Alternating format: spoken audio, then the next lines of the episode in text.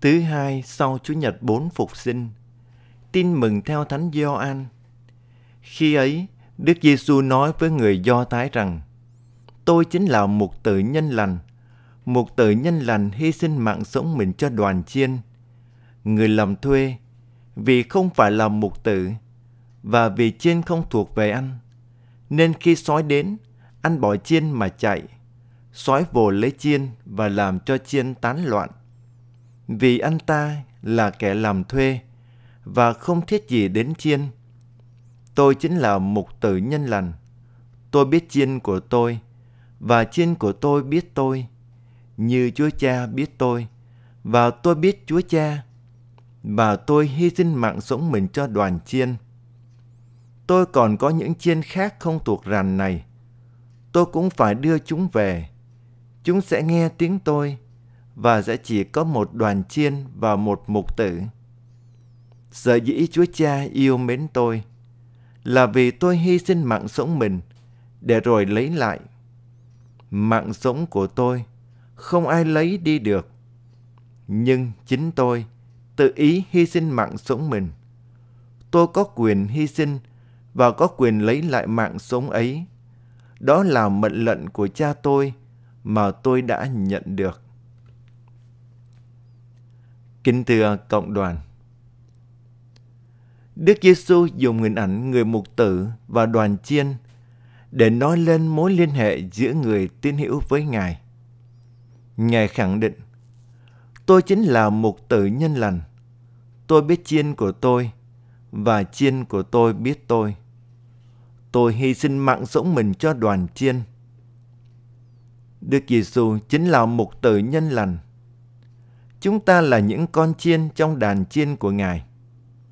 Ngài hướng dẫn và chăn dắt chúng ta bằng một tình yêu tuyệt đối và sâu thẳm. Tình yêu của Ngài được biểu lộ qua ba khía cạnh.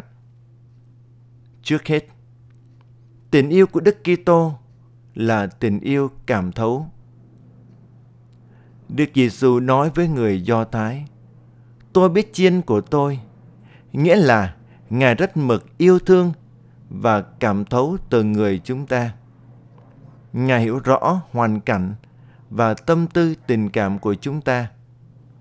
Ngài biết những gánh nặng mà chúng ta đang phải gánh vác và cảm thông với những đau đớn mà chúng ta đang phải đón nhận.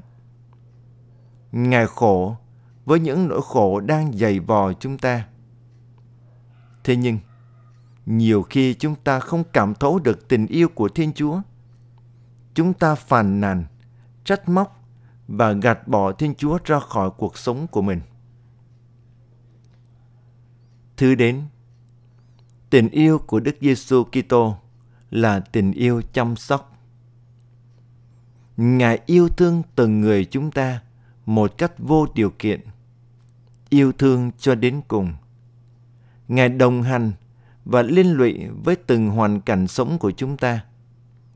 Ngài đưa chúng ta đến đồng cỏ xanh tươi và suối mát trong là lời Chúa và mình máu Thánh Chúa để chúng ta được sống và sống dồi dào. Thứ đến, tình yêu của Đức Giêsu Kitô là tình yêu hy sinh. Ngài là một tự nhân lành. Ngài sẵn sàng đón nhận cái chết và để chúng ta được sống và sống dồi dào. Ngài nói với người Do Thái, không có tình thương nào cao cả hơn tình thương của người dám hy sinh mạng sống vì bạn hữu của mình.